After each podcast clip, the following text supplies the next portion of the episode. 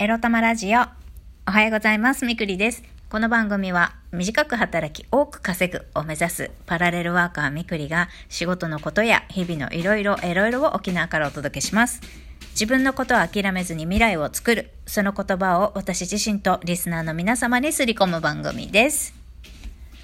ふと思ったんだけどさ、自分のことを諦めずに未来を作るって、私、皆さんにすり込めてますかね？ただただ、えー自分の音声日記をね、ほぼ毎日、今のところ3年ぐらい取り続けているみくりです。皆さん、中だるみの水曜日を超えて今日は木曜日。もうね、明日は仕事しなくていい金曜日でやってまいります。金曜日に向けてね、少しずつ少しずつ手抜きする割合、時間を、ぜひとも増やしていきましょう。そんな木曜日です。はい。いつも、怠けることばっかりを、あの、力説している私でございますが、今日のテーマはこちら。下心こそが私の生きる糧についてお話ししたいと思います。そうでしょ？皆さん。だっ、って下心。まあ、男性なり女性なり、恋愛対象への下心、エロ心。ピンクい妄想。それこそが私の生きる糧なんです。違う？みんなどう？私に似た人がこのラジオを聞いてるならば、私もあなたもスケベーなはずなんですよ。スケベーでしょ？皆さんスケベですね。We love スケベ。We love ピンクいことじゃない？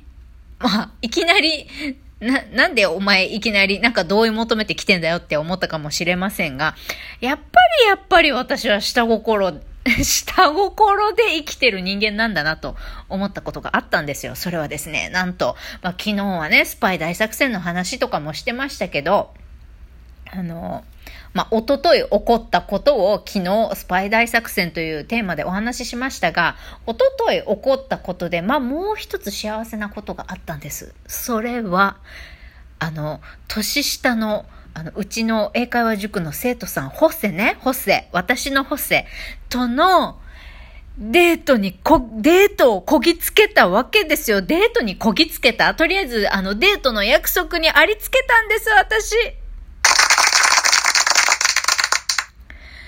もう男性と二人っきりでさ、過ごすなんて、何年ぶりだろ嬉しいもうね、そのことを考えただけでね、もう濡れそうもう今、今の発言気持ち悪いって思わないでよ。本当に女子の皆さん特にね。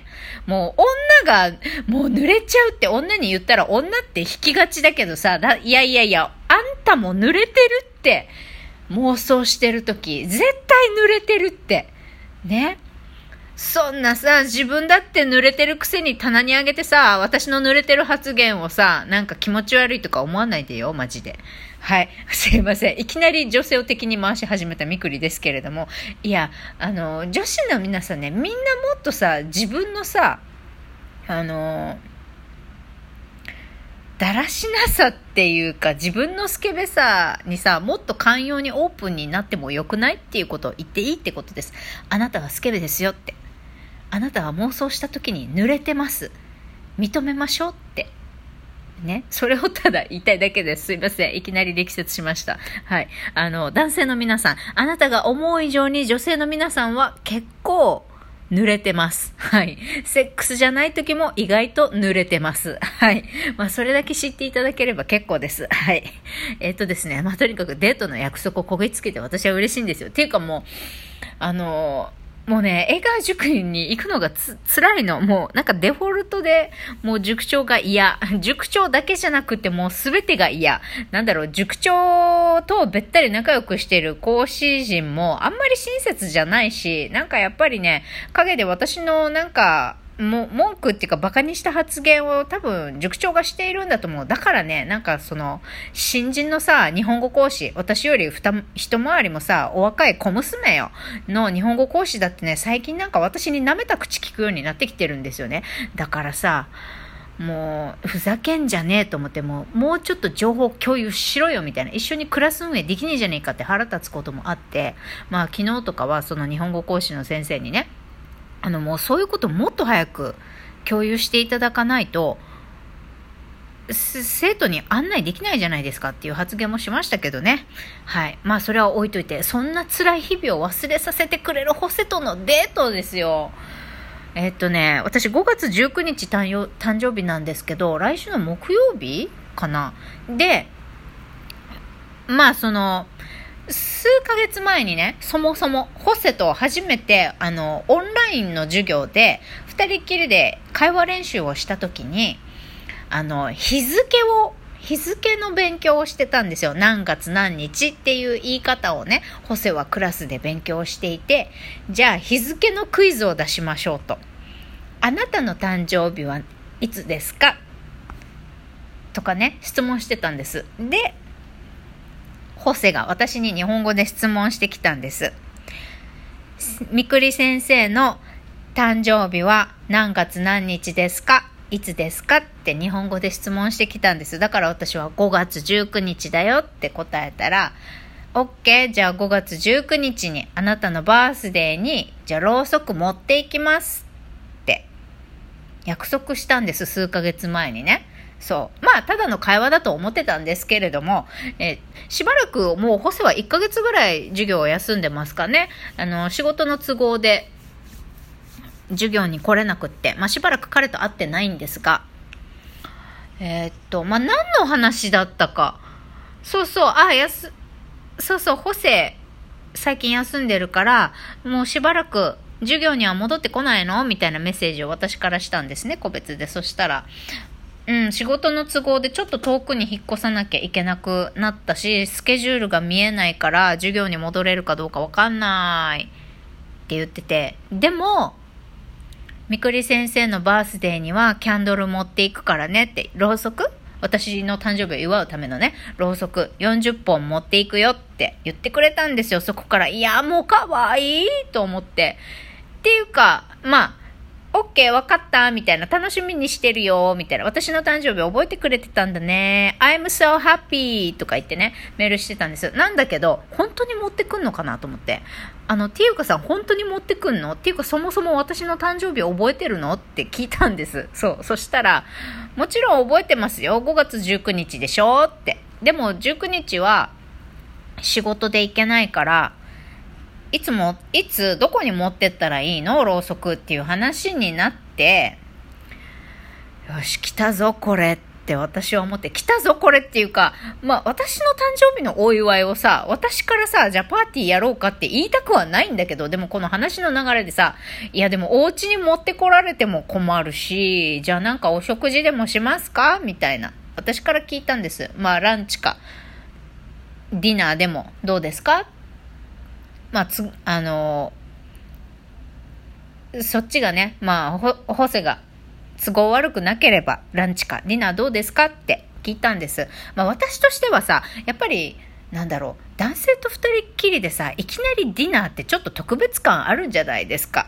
なんか、やっぱり、なんだろう、男性と、まあ、異性と恋愛対象のになりうる方とさ、二人っきりで食事するときに、一発目ディナーってさ、結構ハードル高くないですか？まあ私は軽くランチから始めたい派なんですけど、まあよくね、今度飲みに行こうよ、なんとか言って、最初のファーストデート誘うことももちろん日本人ってだって珍しくはないけれども、なんか女子としてはさ、軽くなんか今度ランチ行こうよぐらいが可愛くないですか？なんかそのぐらいがなんか気軽でいいかなって思うんですけど、まあとりあえずランチがいいかなって思ってたんですが、まあ誕生日祝うのにランチっていうのもね、と思ったのかどうかわかりませんが、まあホセが、えー、ディナーがいいですと。で、まあ私もホセも5月19日は仕事、お互い仕事あるから、じゃあ5月20日の金曜日の夜、ディナーどうですかっていうので、あの、タイ、タイ料理のレストラン行きましょうって言ってくれたんです。で、おー、誕生日覚えててくれたんでね、ありがとう。みたいな。オッケー、金曜日の夜いいよ。って言って、I love Thai food! タイ料理大好きって。ハートマークの絵文字もつけてね、送りました。で、オッケー、じゃあ、金曜日にねっていう感じで終わったんですけれども、いや、もうそれが決まってからというものさ、私は。何度も何度ももう嫌だ、辛いとか、もう、クソったれ塾長って思った時に、もうこの塾のこの空間にいることがもう辛いみたいに思っている時に、しょっちゅうしょっちゅう、もうホセの、あの、ホセとのやりとりのメッセージですよ。スレッドをさ、しょっちゅう見返してはさ、はあ、ホセに会いたい、ホセに会いたいって思って。で、朝と夜は、あの、自分の感情をノートに書いて吐き出すっていうことを最近しているので、もうしょっちゅうホセに会いたい、ホセに会いたい、誕生日が楽しみ、あの、パーティー、パーティーっていうかディナーが楽しみみたいに私は書いてさ、なんとかメンタルを保っておるんです、最近ね、ここ数日。はあ。まあなんか、40のおばさんがさ、30歳の、10歳年下の男の子とディナー行くことをさ、毎日の生きる糧にしてるっていうのもどうかと思うけどさ、うん、しかも何年ぶりだろうもう男性と二人きりで食事行くのなんて3、4年ぶりぐらいかな、私。相当デートしてないよ。デートしてなくって、もう恋を何年休んでますか？状態なんですよね。